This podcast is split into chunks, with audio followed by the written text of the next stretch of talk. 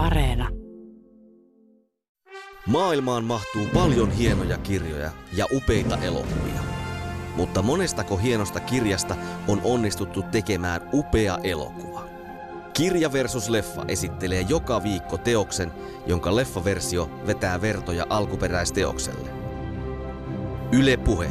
Kirja versus leffa. Toimittajana Jarmo Laitaneva.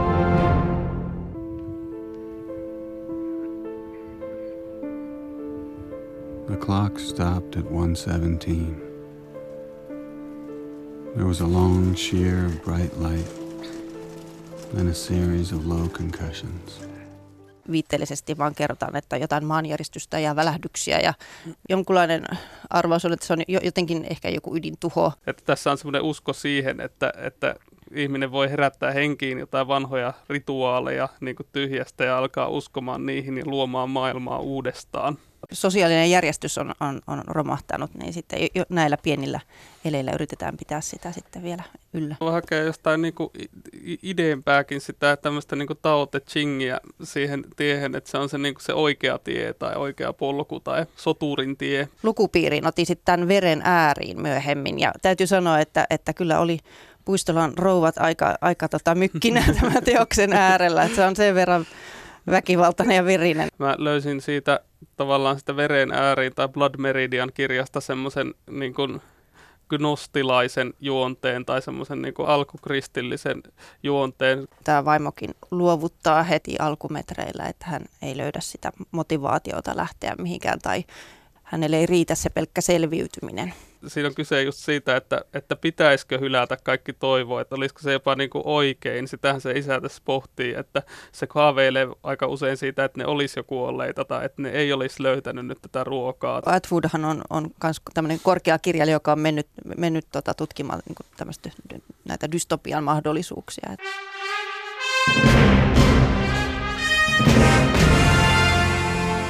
Cormac McCartin vuonna 2006 julkaistu romaani Tie on erittäin karu, mutta samalla oudon kaunis kuvaus maailman lopun jälkeisestä ajasta.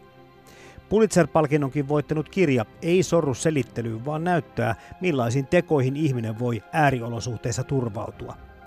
Tien suomensi Kajamari Sivil melko tuoreeltaan.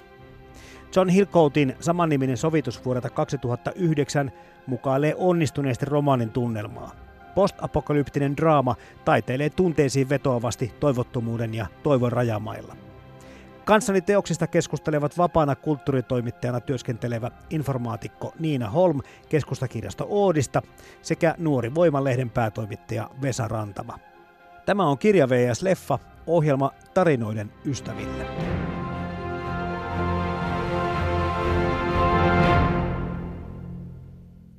Colma McCartilla on aika niukka ja eleinen tämä kirjoitustyylinsä. Mitäs mieltä olette, jos puhutaan ihan muutama sana Niina Holmi ja Vesa Rantama tästä kirjoitustyylistä, niin miten te McCartya kuvailisitte? Hän tuota, tosiaan kuvailee koko ympäristön hyvin niukasti ja käyttää lyhyitä lauseita, saattaa luetella asioita sen tyyliin, että pöytä, piste, kolme tuolia kumollaan, piste. Ja dialogi on sitten tota kanssa hyvin niukkaa, ei ole merkitty millään lainausmerkeillä tai muuten, että näistä, näistä tunnistaa sen tyylin aika helposti, vaikka jos lukenut teosta aiemmin. Mm. Mutta hyvin semmoista ladattua ja tiivistä ja, ja runollista se hänen ilmaisunsa on, että, että vaikka se on toteavaa, niin sinne kyllä mahtuu paljon ja merkityksiä myös. Niin, musta tuntuu, että hän kirjoittelee merkityksiä sinne merkkien väleihin. Moni on ollut vähän vaikeuksissa, kun ensimmäistä kertaa ensimmäistä McCartin kirjaa lukenut, että mitä tämä teksti oikein on. Eli ei ole päässyt heti siihen niin kuin sisälle ja käsiksi. Mun mielestä nimenomaan, koska se kuvailu on niin pelkistettä, niin sinne jää tilaa. McCartilla jää tilaa aika kummallisille metaforille ja semmoisille kiepsautuksille, jotka ensi lukemalla saattaa mennä, mennä ihan ohi se nimenomaan niin kuin jättää ne luut aika paljaiksi ja sitten siihen kerrostaa siihen päälle niin kuin kaikkea jännittävää. Mä en tiedä minkälaiseen skifigenreen tämä pitäisi oikein virallisesti laittaa, mutta jos näistä post-apokalyptisista teoksista puhutaan, niin sinne kai se suurin piirtein johonkin maastoon menee.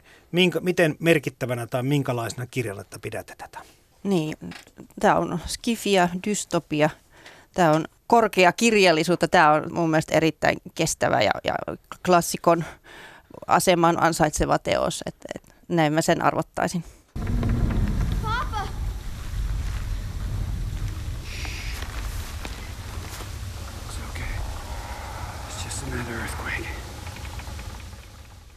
Tämä McCarthyhan on ollut niin kuin, kun nyt 2000-luvulla on puhuttu paljon siitä, että tämmöinen ikään kuin korkea kirjallisuus ottaa enemmän ja enemmän vaikutteita ja e, enemmän ja enemmän tämmöiset NS literary fictionin kirjoittajat e, menee tota, genrejen puolelle, niin McCarthy on ollut siinä sellainen edelläkävijä, että sen tuotannostahan löytyy olisiko neljä western-tyyppistä teosta, sitten tämmöinen trilleri, joka on tämä menetetty maa, tai miksi sitä kuvaisi, ja sitten tämä postapokalyptinen skifiteos, joka on, on tie, ja mikään niistä ei ole tavallaan, jos voi sanoa, että joku on pelkästään genreteos, niin musta tämä tie ei ole sitä, että tässä on kyse ehkä muusta, jos ajatellaan semmoista stereotypia postapokalyptisesta skifiteoksesta, niin siinä ollaan niin kuin hirveän paljon tekemisissä jotenkin teknologian ja tämmöisten NS-toissijaisten asioiden kanssa. Tässä ollaan tekemisissä tavallaan jotenkin ytimen kanssa, että elämän ja kuoleman ja se,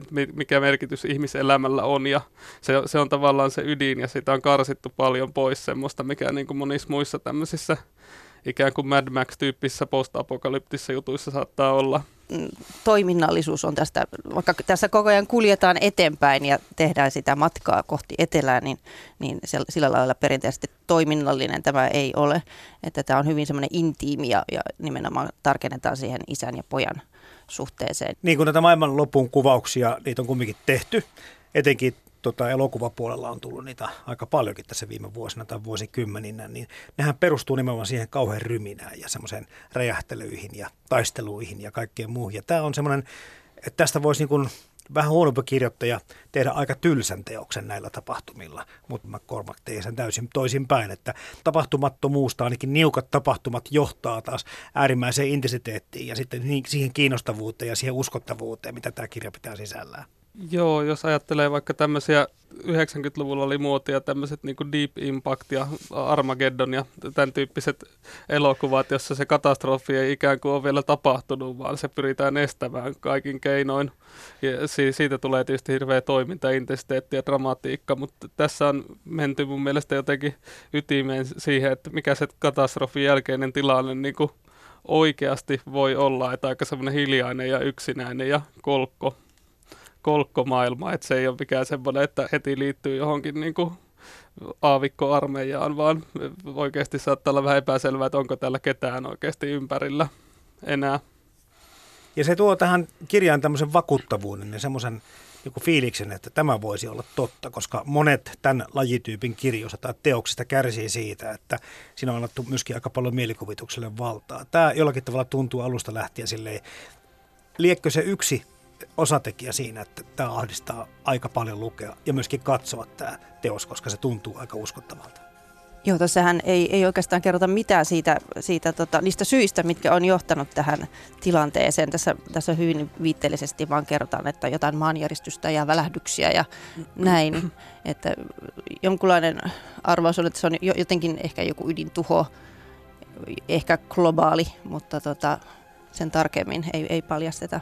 Siitähän on käyty McCarthy-tuntijoiden keskuudessa jotenkin huomattava paljon keskustelua, että mitä tässä oikein on tapahtunut, eikä ne ole mun käsittääkseni yksimielisiä siitä, että hän on jätetty tavallaan ilmeisesti jopa tarkoituksella viitteitä vähän niin kuin erityyppisiin skenaarioihin, että, että se tilanne olisi jotenkin epämääräisempi. Ilmeisesti todennäköisimmät on semmoinen, että, että se on ihan puhdas luonnonkatastrofi, että jossain Yellowstoneissa on semmoinen joku uinuva kraatteri, joka on joskus purkautuessaan peittänyt ainakin koko Pohjois-Amerikan tuhkaan ja tavallaan peittänyt sen taivaan myös. Ja siinähän tässä ei tapahdu yhteyttämistä ollenkaan, eli kasvit on, on sen takia kuolleet, niin se täytyy, jonkun täytyy blokata aika tehokkaasti se auringon valo. Toinen vaihtoehto on ydintalvi tietysti, joka on varmaan McCarthy on 30-luvulla syntynyt kirjailija ja elänyt tämän kylmän sodan vaiheen niin kokonaan, ja hänen kirjoissaan ainakin parissa niin on, on paljon viittauksia tämmöiseen kylmän sodan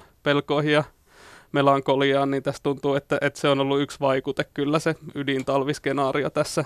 Säteilyä, siitä ei niin kuin tässä kumminkaan ole mitään viitteitä, että minkälaisia säteilyjä missä olisi, koska kaikki ö, syötäväkin, mikä löydetään, niin tulkitaan vaan, että haiseeko se pilaantuneelle, eli niitä ei mm. mittailla eikä edes pelätäkään niitä sisältävän mitään. Niin sen takia tämmöinen, niin kuin, mulle tuli kanssa mieleen tämä supertulivuoden purkaus ehkä ensimmäisenä siitä, että mikä mm. se voisi olla. Mutta kuten sanottua, niin ei, sitä, ei se selviä tässä teoksessa millään tavalla. Mutta siinä on sitten se kuitenkin, että kun, kun se tapahtuu, se, ne välähdykset, niin tämä mies on se, niin kuin sen nokkela ja selviytyjä tyyppi. Tämä on jotenkin kummallisen sukupuolittunut tämä asetelma, niin se laittaa heti hanat päälle ja tota, äh, haluaa ikään kuin, ja se, se vaimo kysyy, että miksi sä meet kylpyyn, ja se mies sanoo, että en mä mene kylpyyn, eli siinä vihjataan, että se haluaa niinku semmoista vettä, joka ei ole vielä niinku säteilyn tai jonkun muun pilaamaan, niin mahdollisimman paljon tai sitten hän, heti. Sitten hän ajattelee, että sähkötkin hän oli testannut, ne on poikki, että kohta mm. menee vedetkin poikki ja hän laskee sinne jemmaa vettä. Mm. Mä taas tulkitsin, itse asiassa kirjasta mä en sitä, sitä huomannut, mutta elokuvassa vihjattiin, että mies on ammatiltaan ollut aikaisemmin lääkäri. Siinä oli tota kohtaaminen siinä elokuvan alussa, missä, missä tota, hän analysoi sitä, miten kuulo menetetään ja, ja mitä, miten aivoista sulkeutuu tietyt osat heti, kun luoti osuu aivoihin. Ja sitten tämä vastapuoli totesi, että oletko lääkäri? Ja sitten sanoi, että no että en ole enää mitään, mutta, mutta joka tapauksessa siitä tuli vaan mieleen, että hän ehkä valmistautuu, koska hänen vaimonsa hän oli raskaana, että mm. jos on, tulee synnytyksen aika mm. kesken tämän katastrofitilanteen.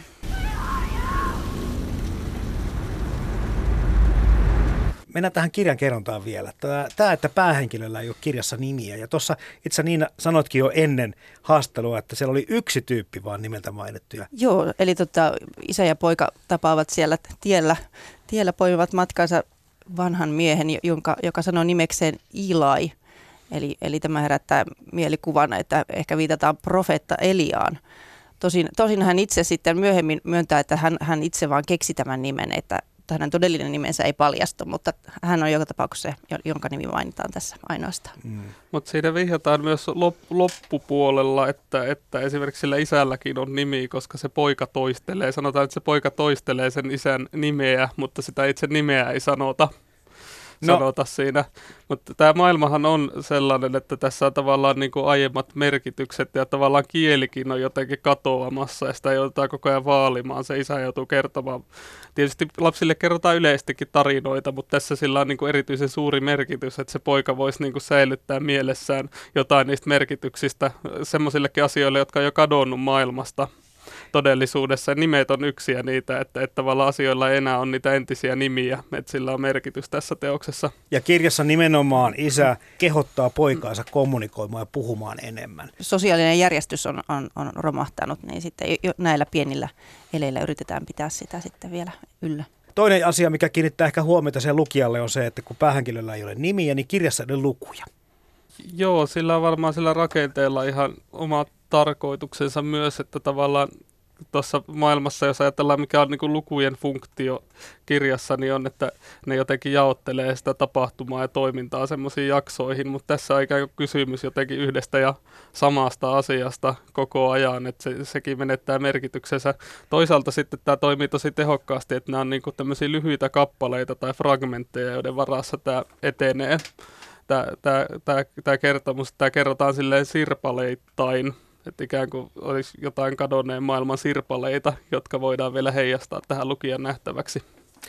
Miten hyvin niin Holm ja Vesa Rantama teidän mielestä elokuvan filmatisointi John Hillcoatin The Road 2009 leffa onnistui tässä omassa tehtävässään? Elokuvahan on onnistunut.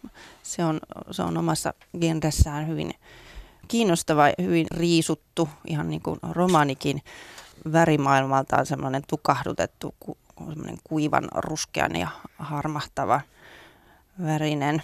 Mutta jotakin se ehkä myös menettää sitten tästä romanin kielen monimerkityksisyydestä, että ihan samalla tavalla kestäväksi taideteokseksi mä en, en sitä pysty kuitenkaan la, laskemaan, että mä mietin sitä kuvailmaisua esimerkiksi, että, että ehkä joku, joku niin kuin kontrastinen mustavalkokuvaus olisi toiminut tässä sittenkin paremmin, niin siitä olisi tullut tehokkaampi ja semmoinen niin kuin... Mun mielestä tämä elokuva, mä oon samaa mieltä, että se on, se on onnistunut, mutta se on niin kuin ehkä onnistunut sillä lailla tämän kirjan ikään kuin kuvituksena, tai että se ei, ei ole samassa mielessä ehkä itsenäinen taideteos. Se voi olla, että siihen vaikuttaa sekin, että näiden välillä ei ajallisesti ole kovin suurta etäisyyttä. Että se kirja on taidettu tulla 2006 ja elokuva 2009, eli sitä on varmaan alettu tuottaa aika lailla saman tien. Oli aiempi 2007 menestynyt McCartin filmatisointi Coenin veljesten menetetty maa, niin siihen varmaan perään haluttiin tehdä tästäkin elokuvaa. Ja sitten puuttuu se, mikä vaikka oli tuossa kun käsittelitte ilmestyskirja Nyttiä, niin että se on siirretty niin kuin kokonaan toiseen aikaan ja aikakauteen ja jotenkin täysin eri tulkinta siitä viitekehyksestä, mutta musta tässä nimenomaan se, että toi McCartin kieli ja sen metaforat, jotka kantaa mukanaan kaiken maailman mustekaloja tai tuomiopäivätaideteoksia ja muita vertauksia, niin niitä ei voi oikein elokuvassa välittää. Ja sitten se isähän on tuossa elokuvassa semmoinen minäkertoja, että sillä on niinku semmoinen voice over, niin tästä kirjasta se puuttuu, että se on semmoisen niinku mm. kolmannen persoona kaikki tietävän kertojan, jos siitä tulee vähän semmoinen eeppisempi vaikutelma, että tässä on kyse jostain niin kuin allegoriasta enemmän kuin semmoisesta yhden henkilön tarinasta. Kuitenkin tämä elokuva tavoittaa kuitenkin sen maailman kohtuullisen hyvin ja uskottavasti, missä tämä kirjakin kertoo. Joo, ehdottomasti, että ja nimenomaan se kontrasti, mikä kirjassakin vihjataan niiden niin kuin unien ja, ja tavallaan unien kautta tulee paljon semmoisia takaumia, jotka on täynnä värejä niin kuin sitä aiemmasta maailmasta, joka on ollut olemassa, niin se on tosi hienosti tuossa elokuvassa väritetty ne, kun se on muuten melkein tosiaan mustavalkoinen, vaikka ei olekaan mustavalkoinen. En tiedä, onko se jonkun tämmöisen suodattimen läpi kuvattu, kun se on semmoinen harmaa, ehkä ruskia harmaa paikka mm. paikoin. Ja sitten nämä takaamat todellakin niin lisää sitä ahdistusta, kun se näkyy vihreitä. Siinä koko kirjassa eikä elokuvassa ei taida olla yhtään elävää kasvia. Onko näin? Siinähän kasvaa sieniä, eikö niin? Siinä ainakin kirjassa kuvataan, että on huhtasieniä. Totta, ne sienet, po- joo. Po- poimii jossain vaiheessa ja, ja syö niitä. Ja omenoita kerätään, ne oli maahan tippuneita aikaisemmin, niin. joka taas sitten viittaa, että se, ei ole, se tuho ei pitäisi olla hirveän kaukana takaa äh, historiassa, koska jos se on tapahtunut silloin, kun se poika syntyi, niin kuin kirjassa kerrotaan ja näytetään leffassakin se homma, ne olisi mädäntynyt ne omenat jo sinne. Eli se mm. pikkuhiljaa se elämä on niin kuin loppunut ja, ja ehkä muutama vuosi on sitten, kai se säilyy tuolla maaperässä mädäntymättä omena otollisissa olosuhteissa jonkun aikaa. Siinä vihjataan, että koko ajan on tulossa niin kuin pimeämpää, ainakin Totta, toistaiseksi, että, että se tietysti vaikuttaa siihen, että se, jos ei se heti aluksi ollutkaan mahdotonta se yhteyttäminen, niin siitä on tullut sellaista. Niin kuin. Minkälaisen lisän Nick Cavein ja Warren Ellisin musiikki tuo tähän elokuvaan? Kyllä ne sitä tunnelmaa rakentaa upeasti. Semmoinen juuri eeppinen, eeppinen tunnelma ja, ja tota, viipyilevä Joo, siis se on tosi, tosi tehokas. Se taitaa olla muissakin tota, ton, ton Hillcoatin elokuvissa tota Nick Cavein ja Warren Ellisin musiikki. Ja Nick Cave on myös käsikirjoittanut niitä, mutta Minusta tässä se ei ole liian huomiota herättävä, siitä ei nouse mitään semmoista eippistä teemaa esiin tai sellaista, vaan se on nimenomaan tunnelman luontia. Mm, samaa mieltä siitä, että se ei varasta tuota showta itselleen, kuten jossakin leffoissa tahtoo olla, että musiikki on jo niin hienoa tai mm. hyvää ja hallitsevaa. Tässä se mukailee enemmänkin sitä elokuvan tunnelmaa ja sitä ankeita maailmaa. Each day is more gray than the one before. It is cold and growing colder as the world slowly dies. Tietenkin aina menestyvän elokuvan taustalla on onnistunut casting ja, ja tässä tota, tämä näyttelijäkaarti, eihän heitä kovin paljon ole, mutta täytyy kyllä tunnustaa, että niihin on, rooleihin on vaikea kuvitella paljon parempia onnistujia. Joo, kyllä niin kuin Vikko Mortensen he, heittäytyy siihen roolinsa upeasti. Hänen kasvojahan siinä paljon kuvataan lähikuvissa ja, ja, ja hänen, hänen ilmeensä ja silmänsä kertovat paljon, koska hän ei oikein sille pienelle pojalle raski, raski eikä pysty kertomaan ihan kaikkea mitä on meneillään ja mitä hän, hän jo siinä niin kuin käsittelee ja ymmärtää, että mitä on tulossa. Suuri näyttelijä tähti, joka sitten toisaalta antaa, tai on, on semmoisen mustan pölyn peitossa koko ajan, eli kaikki kasvojen juonteet tulee näkyviin ja, ja tota, hän heittäytyy siihen rooliin aika hienosti ja sitten, sitten taas Charles Theron tässä vaimon, vaimon roolissa on, on myöskin hyvä. Hän, hän, hän sitten taas tulee mieleen toinen, toinen dystopia, tämä uusi Mad Max, missä on Charles Theron, että et hän, hän siinä sitten taas on, on suuremmassa roolissa. Joo, siis tota, tässä on hirveän vaikea sanoa tavallaan sitä, että miten hyvin nämä vastaa jotenkin sitä, mikä kirjassa on, koska kirjassa se on tosiaan niin pelkistetty ja huomaa, että monia niin kasvonpiirteitä ja tämmöisiä ei välttämättä ollenkaan edes hahmota sen kautta, että ne jää tavallaan siinä mielessä niin kuin ilme, että miksi ne hahmottaa semmoisiksi tai sitten kuvittelee jotain, mutta tavallaan kun näkee ne näyttelijät itse teossa, niin siihen tulee semmoista tiettyä niin kuin lopullisuutta, mitä tuossa kirjassa ei ehkä ole, koska, tossa, koska siinä kuvataan niin vähän niitä hahmoja. Mutta toi Vikkon rooli nyt etenkin on huomiota herättävä ja se on kyllä upean monipuolinen näyttelijä. Et kävin just vähän aikaa sitten katsomassa tämän kiistellyn Oscar-voittajan Green Bookin, jossa se näyttelee semmoista onko se nyt Bronxista italialaista tämmöistä ovimiestä ja autokuljettajaa ja se on niin kuin aika päinvastainen rooli tähän verrattuna, mutta semmoinen hyvin äänekäs ja suulas ja mutta molemmista suoriutuu hienosti. Kun sanoit tuossa Vesa siitä, että leffa piirtää niin kuin ehkä liiankin selkeää kuvaa, että kun oma viimeisin versio, mikä katsoin tässä, tästä oli semmoinen oikein tuhrunut versio netistä, joka oli Unkarissa dupattu, niin se toimi kyllä älyttömän hyvin just tämän elokuvan kohdalla, että mua ei vaivannut siinä, että se oli kaukana teräväpiirrosta, se oli kaukana siitä, että välillä vähän pikseleitäkin näkyy siellä ja muuta. Toi hyvin sen elokuvan vielä vahvemmin tunnelmana esille, kun se, se ei kunnolla erottunut ne kasvopiirteet, eikä ainakaan juonteet kasvoista ja muuta. Se jätti kaiken, se etänyt ikään kuin katsojasta kokemuksesta. Ja sitten tietysti vielä unkariksi dupattu, niin se tuntui tosiaan niin kuin ihan maailman lopun meiningiltä. Tuosta tulee mieleen, että toi unkarilainen elokuva ohjaa Pela Tarja tai, tai, Turin Horst tai Torino Hevonen, joka on tämmöinen vähän niin kuin post-apokalyptinen elokuva kanssa. Se on muuten vielä... hieno, kolmetuntinen perunansyöntielokuva. Joo, että siinä on maailma yhtä, yhtä harmaa ja vähän epämääräistä myös mitä tapahtuu, mutta se on paljon hitaampi tietysti kuin tämä. Lapsinäyttelijänä Cody Smith McPhee tekee myös hienon roolin, koska monta kertaa nämä lasten roolit on semmoisia, että ikään kuin lapsille antaa vähän anteeksi, jos jossakin kohtauksessa ei toimi tai joku asia ei ole niin uskottava, mutta jotenkin hän pipo päässä kulkee sen alusta loppuun ja, ja se katse, se epäilys ja kaikki se epävarmuus, mikä siitä tulee huokuun, niin on kyllä upea suoritus tältä nuorelta pojalta. On se vaikuttava.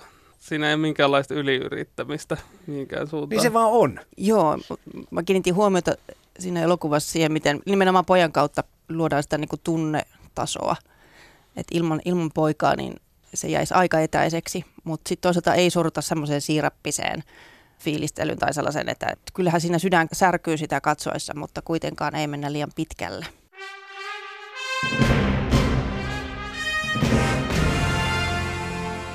Yle Puheen sivulla voit äänestää, kumpi teos on enemmän mieleesi. Käsittelyssä oleva kirja vai siitä tehty leffa. Ja mieluusti perustelujen kerran. Tämä on Kirja vs. Leffa, ohjelma tarinoiden ystäville.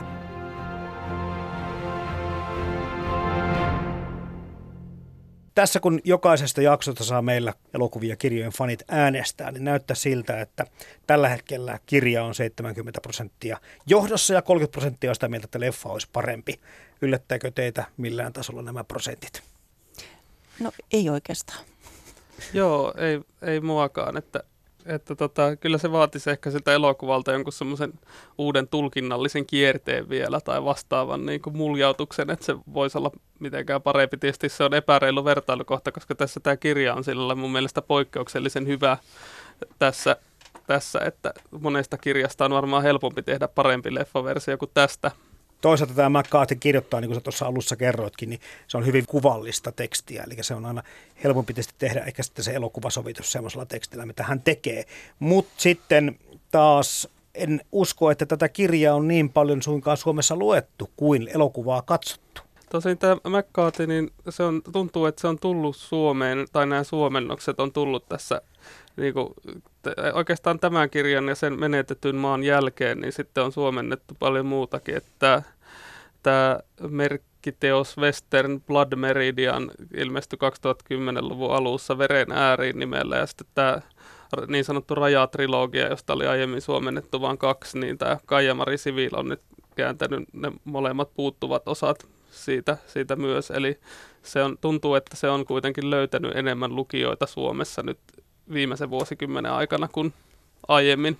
Ja saa löytääkin, koska on yksi niitä merkittävimpiä elossa olevia nykykirjailijoita. Niin ja sehän on loistavaa, jos näiden elokuvafilmatisointien kautta sitten löydetään tämän McCartin äärelle.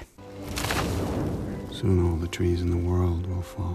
Tämä tie, mistä puhuttiin jo tässä, että maailmanlopun jälkeen sinä sitten eletään, tai ison katastrofin, joka on melkein kaiken elämän maapallolta tuhonnut, siihen se ajoittuu, niin, niin tämä ajankohtaisuus ehkä nyt tässä, tässä oli tämä Suomen Kuvalehden mainio artikkeli, missä puhuttiin siitä, että 2040 tätä menoa voi tulla käänne kohta maapallolla, että ihminen on vaikuttanut yli 50 prosenttia maapallosta ja, ja rupeaa menemään niin kuin huonompaan suuntaan. Niin tuli mm. vaan mieleen, että sattui nyt semmoiseen kohtaan tämä tässä meidän ohjelmasarjassa, joka oli hyvin lähellä Suomen Kuvalehden artikkeli. Eli ajankohtaisuutta se voi katsoa monelta eri kantilta, mutta tässä kohteessa tuli jotenkin erityisesti niin kuin päälle siinä mielessä niin kuin vetää vakavaksi tai hiljaiseksi vielä uudella tavalla. Tosin pitää muistaa, että, että ehkä tässä, kun näitä maailmanloppujakin on niin monenlaisia, niin tässä, tässä on kyseessä niin kuin toisen, toisen tyyppinen ja ehkä mun, mun nähdäkseni enemmän sieltä kylmän sodan maailmasta ja niistä peloista inspiraationsa saanut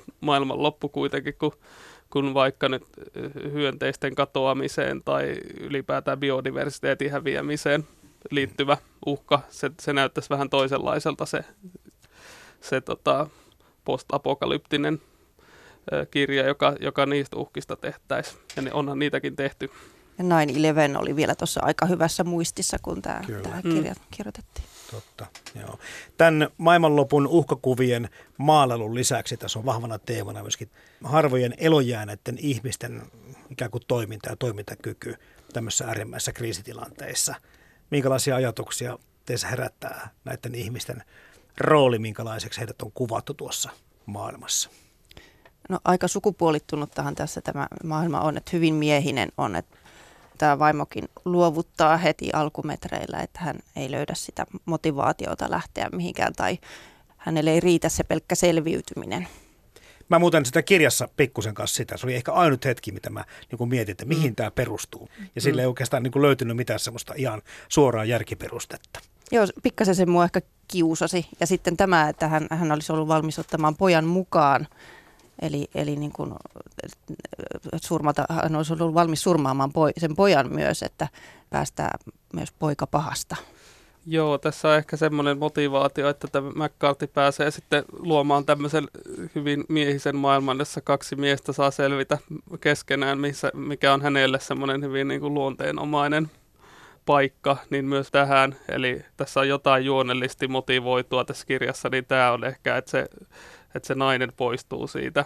Ja tämä on hyvin tämmöinen niin kuin McCartin maailmankuva on musta se, ei ole sillä lailla vastenmielisellä tavalla konservatiivinen kuin mitä niin kuin amerikkalaista kulttuurista monesti uutisoidaan, että se ei ole semmoinen niin ääri evankelis-kristillinen tai semmoinen niin millä lailla homofobinen tai rotusortoa kannattava tai mitään semmoista, mutta siinä on semmoinen konservatiivisuuden ydin mun mielestä olemassa, joka näkee niin kuin maailmassa aina en, enemmän uhkia ja väkivaltaa kuin, kuin mitään niin kuin todellisia mahdollisuuksia. Ja, ja se on oikeastaan tämä Blood Meridian veren ääriin kirja on hyvä esimerkki siitä, tämmöinen hyvin verinen länkkäri, joka, joka vaikuttaa myös postapokalyptiselta paikoin, vaikka sijoittuukin 1850-luvulle.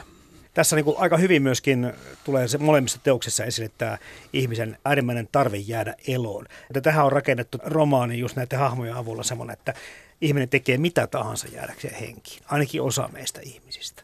Ja se tässä toimii musta ihan loistavasti, että, että sitten se on jopa, jopa niin kuin kannibalismia, lasten grillaamista vartaassa mm. ja kaikkea tämmöistä, mikä luojan kiitos ei ihan niin selvästi tule tuossa elokuvassa toteen, miten se näkyy siinä kirjassa. Siinä on hyvin vahvat kontrastit ja tuossa kun noi, toi isä korostaa pojalleen tai se luo semmoisen tavalla kertomuksen siitä, että että he ovat niitä hyviä tai good guys, niin kuin tässä alkuperäisteoksessa sanotaan, niin se on tavallaan toimiva. Ja sitten se poika alkaa sitä vieläpä niin kuin loppua kohti epäillä, koska se niiden elämä on myös niin karu, että ne, ne käytännössä joutuu tappamaan ihmisiä myös itse tai uhkaamaan niiden henkeä ja olemaan julmia niin kuin välttämättömyyden pakosta tai sen isän mielestä välttämättömyyden pakosta, mutta se kertomus elää ja itse asiassa poika alkaa tulkita sitä, että heidän pitäisi olla parempia tyyppejä, jos se isä kerta väittää, että nämä on on näin hyviä tyyppejä.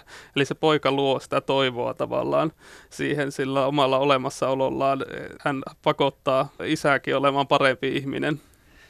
Ja kuitenkin tässä sitten säilytetään tämmöinen tietty inhimillisyys siinä, että poika ei nimenomaan anna isänsä kostaa, kun heitä mm. vähiä varusteta varastetaan. Ja se on niin mahdollista nirhiä kaveri hengiltä, koska heitäkin on kaltoin kohdettu, mutta, mutta poika on tässä nimenomaan välikätenä siinä, että isä ei tehdä me samalla tavalla kuin ne muut tekee. Ja hirveän tärkeää on sitten se, että me ollaan hyviksi ja me ei koskaan syödä ihmisiä. Eihän. Mm. Ja tähän toistaa kanssa aika paljon. I thought I died and he, he was an angel. I had a boy one time of my own. Mitä teille jäi mieleen tästä, just tästä ihmisyydestä? Mitä ton perusteella voisi ajatella siitä, että miten paljon meidän käytös sitten ääriolosuhteissa on tämmöistä synnynnästä, meillä on tämmöinen perusluonne vai viekö nämä olosuhteet meidät sitten tekemään äärimmäisiä tekoja äärimmäisissä olosuhteissa? Tämän perusteella niin tätä pitää ehkä vähän, vähän taustottaa, kun mä oon tutkinutkin tätä joskus, niin, niin mä löysin siitä tavallaan sitä veren ääriin tai Blood Meridian kirjasta semmoisen niin kuin gnostilaisen juonteen tai semmoisen niin alkukristillisen juonteen. Gnostilainen ajatteluhan on sellaista, se, niitä kirjoja on säästynyt jostain 400-luvulta jälkeen Kristuksen vielä että maailmassa on ikään kuin semmoinen alkuperäinen hyvä luoja Jumala, mutta sitten on myös semmoinen paha demiurgi, jonka vallassa tämä maailma, missä me nyt eletään, niin on, että se luoja Jumala jossain kauempana. Se on kätkenyt jotain niin kuin sirpaleita, tavallaan semmoisia valon sirpaleita maailmaan, jotka voi löytää ja joita joku kantaa sisällään. No tähän on just tämä romaani siitä. Joo, no se on, se on nimenomaan siis, tämä maailma on, on käytännössä paha, mutta, mutta siellä on niinku tiettyjä juonteita, jotka on säilynyt tästä alkuperäisestä hyvyydestä, ja tämä poika on hyvin selvästi niinku tällainen jumalallinen hahmo tässä kirjassa. Tuo on tosi kiinnostava pointti, että tästähän tunnistaa kyllä nämä kristinuskon juonteet ja, ja viitteet, mutta se ei ole mitään sitä, sitä ihan tämän, tämän päivän kristinuskoa tosiaan, että eikä, eikä ihan silleen puhtaaksi viljeltyä millä lailla. Niin hän ei niin kuin, mm. mitenkään niin kuin ilmiselvästi turvaudu korkeampaa tässä. Mm tämä isä ainakaan. Semmoisia viitteitä siinä kyllä siinä on, sekä kirjassa että elokuvassa. Siinä se, nimenomaan se Eli-hahmo on sellainen niin kuin toivonsa menettämisen per, perikuva, joka jostain sitä jatkaa niin kuin siitä huolimatta elämäänsä, mutta sieltä löytyy semmoinen aika mieleenjäävä lause, että ei, ei ole Jumalaa ja me olemme hänen profeettojaan, mitä se Eli sanoo yhdessä keskustelussa siinä on kyse just siitä, että, että pitäisikö hylätä kaikki toivo, että olisiko se jopa niin kuin oikein. Sitähän se isä tässä pohtii, että se haaveilee aika usein siitä, että ne olisi jo kuolleita tai että ne ei olisi löytänyt nyt tätä ruokaa tai ei olisi tullut tätä uutta toivoa. Mutta aina taas. muuten löytyy sitä ruokaa. Niin se on, on merkille pantavaa, että mm. silloin kun on niin kuin ihan nälkäkuolema uhkaamassa, niin aina jotakin löytyy. Eli mm. toivon pilkahduksia on tasaisesti jaettu siihen kirjaan. Mm. Mutta siinä just se kysymys, että onko tämä toivo hyvä vai huono asia, niin Kyllä. niin sitä se isä puntaroi siinä siinä nimenomaan. Ja se päätyy ehkä sille kannalle siinä kuitenkin, että, että, sitä pitää olla ja että se, se jatkuu tämän pojan kautta. Mutta se on se Iilain kanssa keskustelu on semmoinen niin vastavoima sitten, että se Iilai on menettänyt sen toivon. Näitä toivon pilkahduksia, kun mietitään tätä pikkuhiljaa kuitenkin se tilanne, vaikka se niin kuin pahenee, eli isän terveys pettää loppua kohti koko ajan enemmän ja enemmän. Maailma muuttuu harmaammaksi ja mustemmaksi, mutta sitten kuitenkin tätä ruokaa löytyy, se kokistölkki löytyy, mikä oli merkittävässä mm. roolissa siellä, ehkä maailman viimeinen kokistölkki, minkä se antaa sitten isä pojalleen. Sitten tota, lopussa löytyy tämä turvallinen porukka, ja, ja ehkä sen kautta sitten myös muitakin lapsia, jopa yksi elävä koira. Mm. Eli tässä niin kuin on tämmöinen toiveikkaampi loppu kuitenkin, kun ehkä voisi ajatella, mihin tämä kirja, kun sitä rupeaa lukemaan, niin mihin tämä päättyy. Vai onko se, onko se niin yksiselitteinen se loppu kuitenkaan?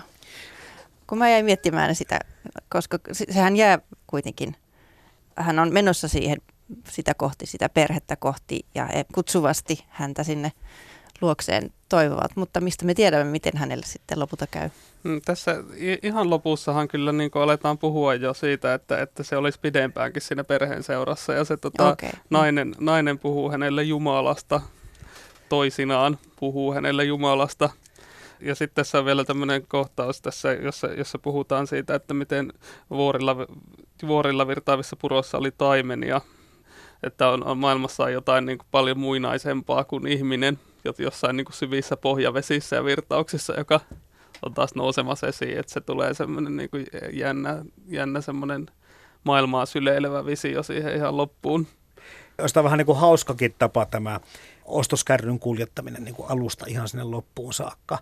Tulee tosi vahva kontrasti tämän yltäkylläisen just maailman ja mm. kaikkien hävinneiden tuotteiden välillä, missä niitä viimeisiä aarteita tämmöisessä niin kuin marketin ostoskärryssä viedään. Tässä lentävä lause, jota on usein toisteltu, että on helpompi kuvitella maailmanloppu kuin kapitalismin loppu, niin tässä tavallaan tietyllä tavalla, no on se kapitalismikin siinä mielessä loppunut, että se isä heittää lompakkonsakin menemään jossain vaiheessa ja kultakolikoita löytää, niin ei se ota niitä edes talteen. Ja sillä lailla, että niin hyvin pitkälle on tämä niin kuin arvon menetys kyllä edennyt, mutta joka tapauksessa sen kapitalismin ansiosta tavallaan ihmiset on elossa, että, että on olemassa semmoisia säilykkeitä ja paikkoja, niin suuret varastot, että niillä voi elää aika pitkään, jos vaan löytää.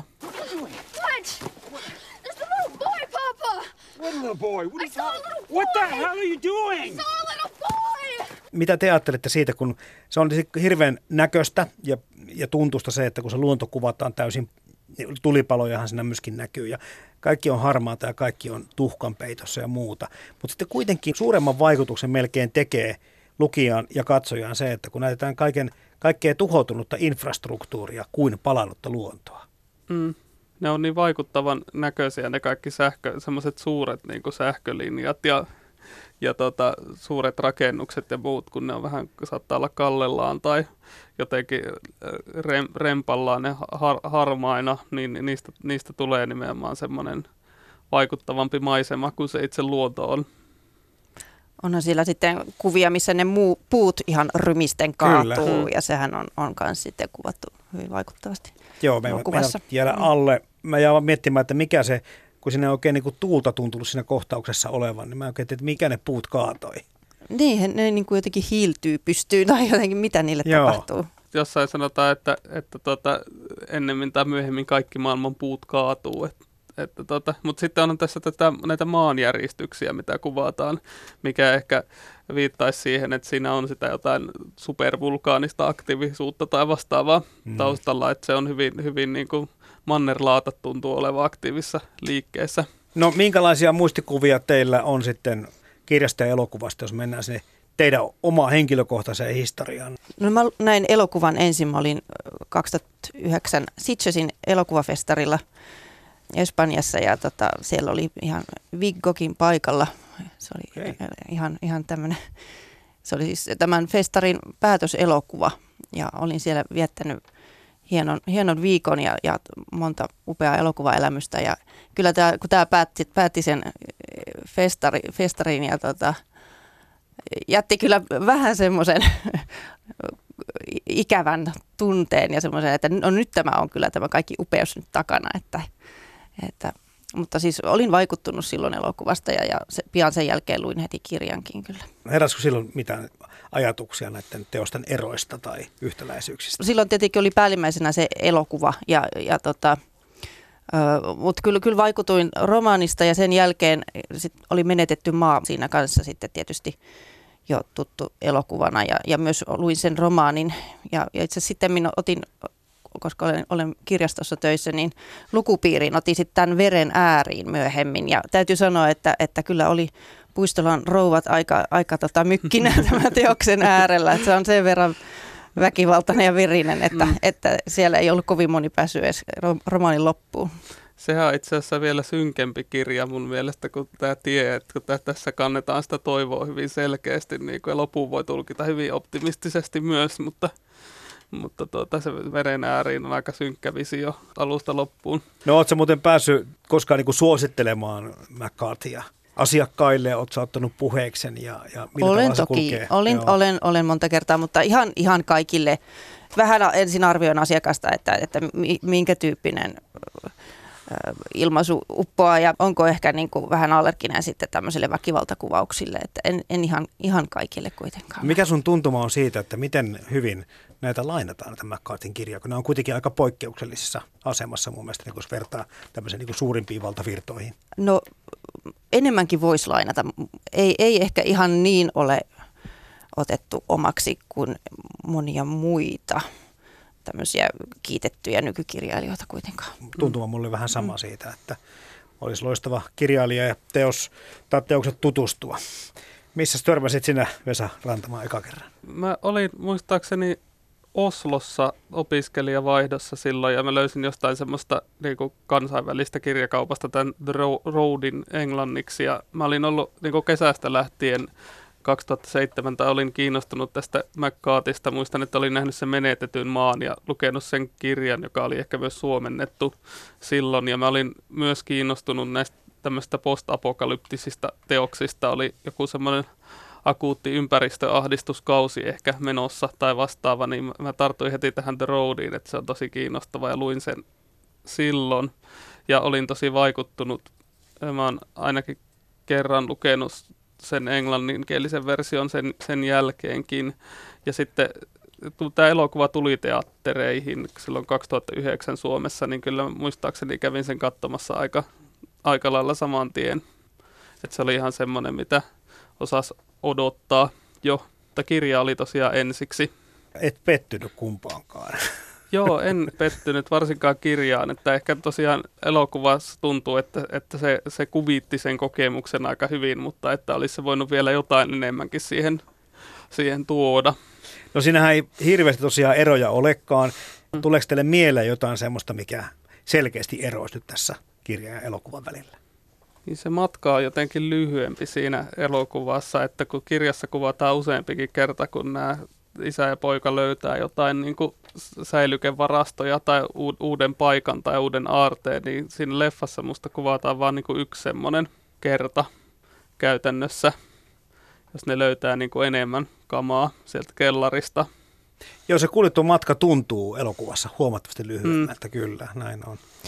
Joo, ja sitten vähän puhuttiinkin siitä, että miten kun tämä kirja kuitenkin jättää niin paljon auki ja, ja että mitä voi sitten omassa mielessään täydentää, niin siihen tulee sitten semmoinen mytologinen tai, tai tota allegorinen ulottuvuus, mikä tästä elokuvasta taas puuttuu. Mihin myöskin viitattiin jo aikaisemmin, niin ihmissyönnistä puhutaan kirjassa selkeästi enemmän. Leffassa näytetään sitä vähemmän, mutta se voi olla myöskin taas hyvin niin kuin tarkoituksellista, että elokuvissa ei voi ihan semmoisiin karmeuksiin ehkä mennä. Mm. Joo, sitä, sitä elokuvaa en haluaisi katsoa, missä olisi ihan, koska tämä on jo tällaisena tosi raskas katsoa. Mm. Mm. Et en haluaisi nähdä sitä, missä olisi kaikki nämä. Ja tuossa tähänkin viitattiin aikaisemmin, niin kuin en oikeastaan muistanutkaan, kun katsoin sitä tuhrusta kuvaa ja unkaraksi dupattua versiota, mutta siinäkin kumminkin tuli selkeästi erona se, että ne takaamat oli tosi värikylläisiä. Ja, ja sitten sen takia niin kun se jotenkin se draama siinä tuli mun mielestä vielä vahvemminkin esille, koska ne oli niin onnellisia ja värikkäitä ne isän ja äitin ja perheviittaukset, menneen elämän, onnellisen elämän viittaukset. Ja sitten tota, ne tulee tuossa sitten mustavalkoisessa kuvauksessa jotenkin vahvemmin kontrastia sille, koska taas tuolla McCartin tekstissä se oli kuitenkin se kerronta säilyi samanlaisena, ja siihen ei kiinnittynyt sitten niin suurta huomiota kuin tässä elokuvassa, niin se tuli niin kuin vahvempi tunnelma siitä kaikesta, mikä on menetetty. Mm.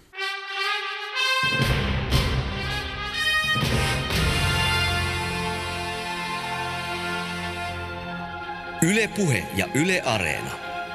Kirja versus leffa. Toimittajana Jarmo Laitaneva.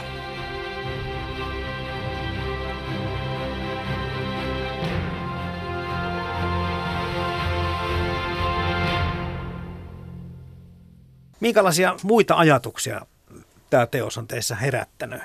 Tässä ollaan puhuttu vähän gnostilaisuudesta ja vanhasta kristinuskosta ja kaikista maailmanlopun apokalyptista tunnelmista ja, ja ihmisten kyvystä tuhota tämä planeetta ja, ja kaikkea muuta ja ihmisluonnosta, mutta Niin mä jäin miettimään sitä, kun olit etukäteen laittanut sitä ei ole ehkä vielä puhuttu, mutta kysymyksen, että onko tämä teos uskottava, tai, Mm-hmm. niin, niin se on, se on minusta aika hyvä kysymys ja vaikea äh, tämän, tämän kohdalla.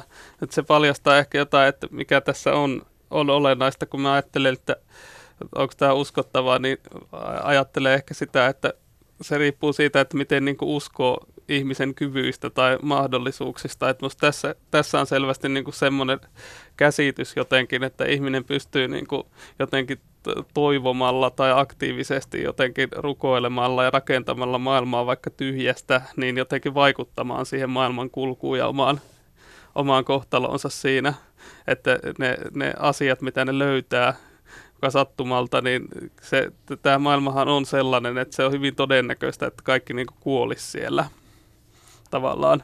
Että se, se on se, niin se suurin todennäköisyys, mitä voisi olla.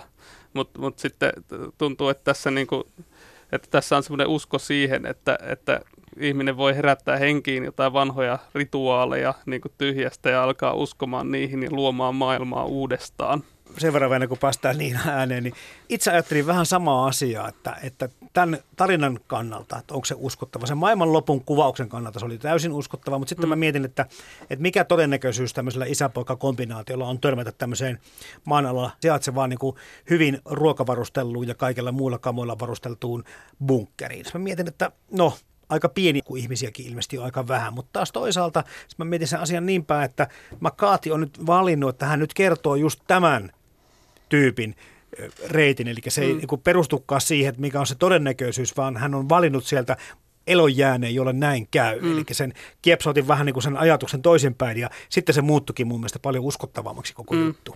Niinpä, että kyllä sitä aina löytyy se joku, joku, jolle, joku jota onnistaa. Ja nämä puhuukin, siis tämä isä puhuu pojalle tässä loppuvaiheessa, että me olemme olleet onnekkaita. Ja sinä tulet jatkossakin olemaan onnekas. Kyllä, se luo sitä uskoa kyllä. siihen.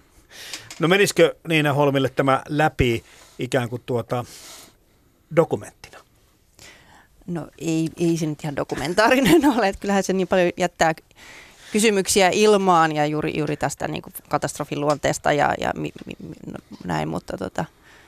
Jos tähän niin kuin puhutaan kirjan tai taideteoksen uskottavuudesta, niin se kai kuitenkin niin kuin jo Joo, ehdottomasti tämä, tämä romani on, on äärimmäisen onnistunut, kuten on, on jo sanonut aikaisemmin, että No tällä hetkellä tietysti kun puhutaan siitä, että nämä on niin noussut tämmöisen niin modernin klassikon asemaan, kirja ehdottomasti ja leffakin, kyllä se kolkuttelee semmoista asemaa. Mutta tietenkin puhutaan siitä, että nämä on aika tuoreita teoksia. Ja sitten tietysti mm. on vähän niin kuin ehkä vaarallistakin puhua mistään klassikoasemasta, mutta nythän tietenkin kun puhutaan kirjasta, elokuvasta ja käännöksistä, ne tuntuvat tosi tuoreilta. Miten luulette näiden kestävän aikaa? Kyllä mä uskon, että etenkin tämä kirja on jotenkin semmoinen, siinä on tiettyä semmoista niin kuin ikuisuutta tai se on, se on semmoinen niin omalaatuinen tai pitäisikö sanoa idiosynkraattinen se McCartin tyyli, että se ei ole sidoksissa ehkä mihinkään tiettyyn, tiettyyn aikaan. Ja sitten se on myös tämä Kaijamari Sivil, joka sen on kääntänyt, niin on varmasti yksi parhaista englanninkielestä kääntäjistä, ellei kääntäjistä ylipäätään Suomessa tällä hetkellä, että se on tosi vakuuttavaa jälkeä. Se näkyy ihan niin kuin pienissä yksityiskohdissa myös. Että no vaikka se good guys, kun ne puhuu, että we are the good guys, niin se ei ole kääntänyt sitä esimerkiksi mitenkään, että ollaan niin hyvät tyypit tai hyviä tyyppejä. Se oli se epäuskottavaa, se on sanonut vaan hyviä. Mm. Mutta se toimii suomeksi paljon paremmin, että ne on semmoisia ansoja, joihin moni kääntäjä olisi silleen mennyt. Olikohan se leffateksti jotenkin hyviksiä? Se Miksi saattaa olla mieleen? Se Joo. toimii kyllä elokuvamaailmassa ihan Joo, hyvin. kyllä. Totta. mm. Joo, tosiaan on, on to erittäin tyylipuhdas tämä, tämä sivilin suomennos ja, ja varmasti se kestää aikaa myös, vaikka, vaikka käännöksiähän voi tehdä sitten myöhemmin uusia, mutta elokuvasta, niin vaikea sanoa, että kuinka se nyt kymmenen vuotta oli kulunut tässä välissä. Ja tota, jotakin siinä estetiikassa jo huomasi, että ehkä, ehkä tota, ne suodattimet ja muut ehkä jo vähän näytti aikansa eläneeltä tai pikkuhiljaa, että, mm. että tässä päivässä taas tehtäisiin ehkä toisenlaisia valintoja esteettisesti. Sometimes I tell the boy old stories of courage and justice, difficult as they are to remember. All I know is the child is my warrant. And if he is not the Word of God, and God never spoke. Niin, klassikko kestää tulkinnat ja sitten käännökset on sitten aina oman aikansa lapsia. Niin se vähän tahtoo mennä näissä. Tuliko se vielä Niina mieleen joku sellainen kohtaus tai joku ajatus siitä tuosta noista teemoista tai Mitä merkityksiä me siitä tiestä sinänsä löydettäisiin? Mm. Niin, koko homman nimi? Niin, ja sitten no, tässä on tämä yksi pätkä, jos mä luen. Tällä tiellä ei ole Jumalalle vihkiytyneitä. He ovat poissa ja minä olen täällä, ja he ovat vieneet maailman mukanaan. Kysymys, miten se, mitä ei koskaan tule, eroaa siitä, mitä ei koskaan ollut? Näkymättömän kuun pimeys, yöt nyt vain vähän vähemmän mustia. Päivisin maata kiertää karkotettu aurinko kuin sureva äiti lamppuineen. Tässä on, kyse Jumalan läsnäolosta vai poissaolosta, niin tuossa on sitä poissaoloa värimanilaisittain Jumalan hiljaisuutta, niin mm. se on jotain, jotain sellaista. Niin, se on vähän liian ehkä selkeä ajatella, että se on se rautavaurioitunut asfalttitie, mitä ostoskärryjä pitkin kuletellaan, että se olisi se pelkkä tie, vaan tässä tämä tie, mulle tuli tietysti meille ekana niin ihmiskunnan tie. Että jos mm. se on itse aiheutettua tuhoa, niin se oli se meidän tie, mutta, mutta tässä on niin kuin sanottu niin, niin aika monta vaihtoehtoa tulkitsemaan sitä, mitä sillä tiellä voidaan tarkoittaa. To, on se ehdottomasti, sitä voi hakea jostain niin kuin ideempääkin sitä tämmöistä niin kuin Tao Te Chingia siihen tiehen, että se on se, niin kuin se oikea tie tai oikea polku tai soturin tie tai Bushido. Niin, sitä kuvataan, että, että se on nimenomaan se tie, jonka se isä yrittää siirtää sille pojalle sen sydämeen, että se voi pystyisi jatkamaan elämää tässä maailmassa. Me ollaan tässä puhuttu jo ihan tuossa alussakin siitä, että Colma McCartin teokset on vähän samantyylisiä, tai että ne on tunnistettavia, kun niitä lukee, vaikka se sijoittuu sitten villiinlänteen tai mihin tahansa nykyaikaan tai mm. tulevaisuuteen, kuten vaikka kenties tämä kirja, The Road. Miten tämä suhtautuu McCartin muuhun tuotantoon, että kai tämä aika hyvin kuitenkin siellä pärjää näiden muiden teosten seassa. Joo, kyllä. Minusta tämä on tietyllä lailla, niin kuin, tämä voi ajatella, että jonkinlainen sisarteos sille veren ääriin tai sille blood meridianille, että ne on molemmat siinä, siinä niin kuin äärimmäisyyden rajoilla tai niin, niin äärimmäisiä tavallaan, että, että niistä tulee ne samat elementit, teemat ja piirteet esiin. Ja vaikka tämä vain toinen, eli tämä tie sijoittuu ikään kuin maailmanlopun jälkeiseen aikaan, niin tämä on niin se toiveikkaampi mun mielestä niistä. Joo, mä, mä koen ainakin, että tämä on luettavampi.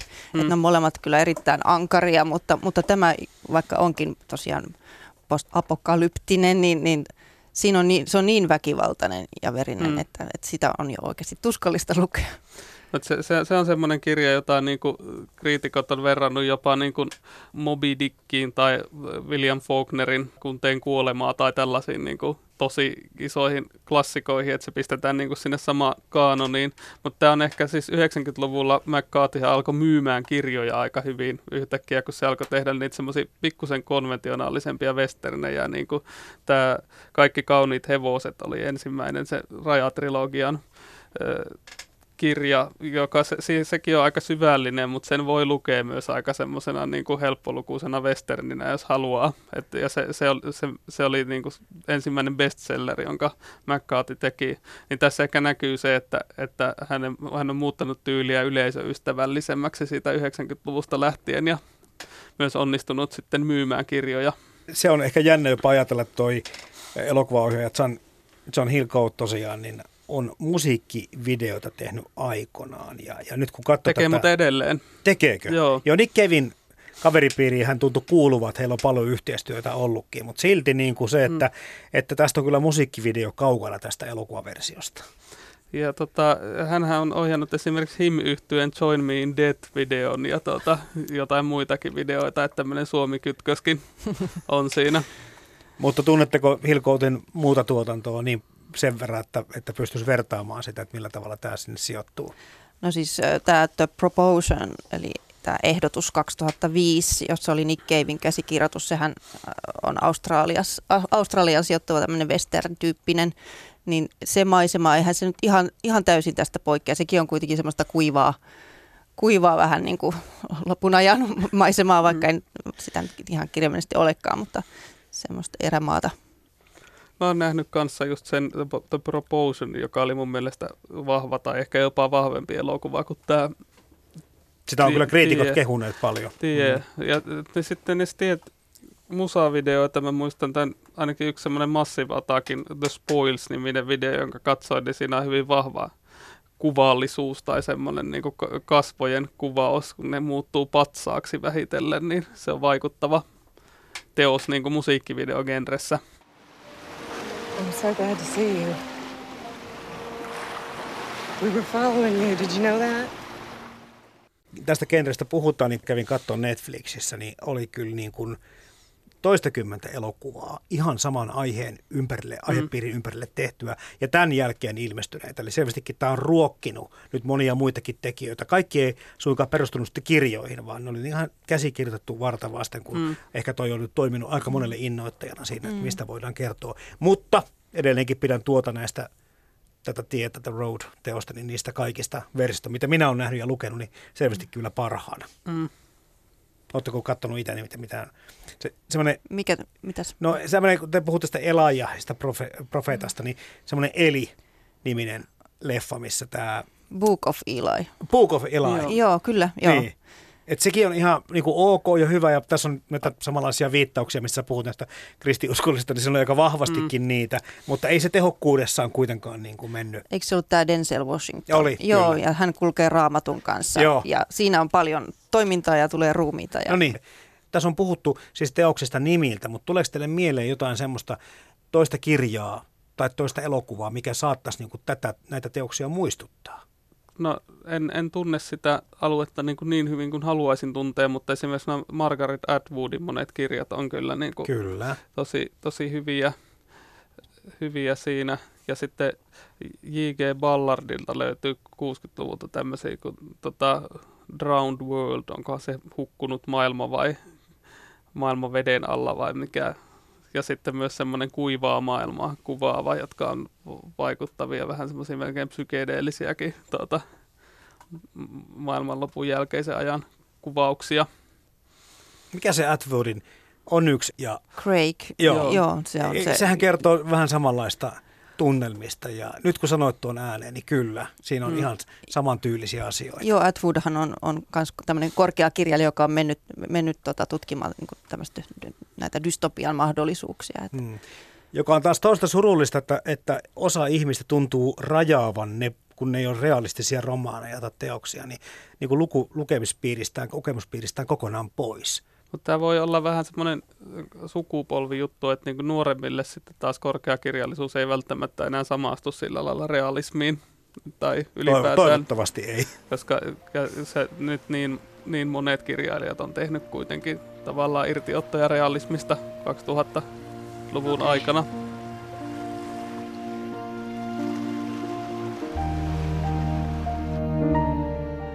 Maailmaan mahtuu paljon hienoja kirjoja ja upeita elokuvia. Mutta monestako hienosta kirjasta on onnistuttu tekemään upea elokuva? Kirja versus leffa esittelee joka viikko teoksen, jonka leffaversio vetää vertoja alkuperäisteokselle. Yle Puhe. Kirja versus leffa. Toimittajana Jarmo Laitaneva.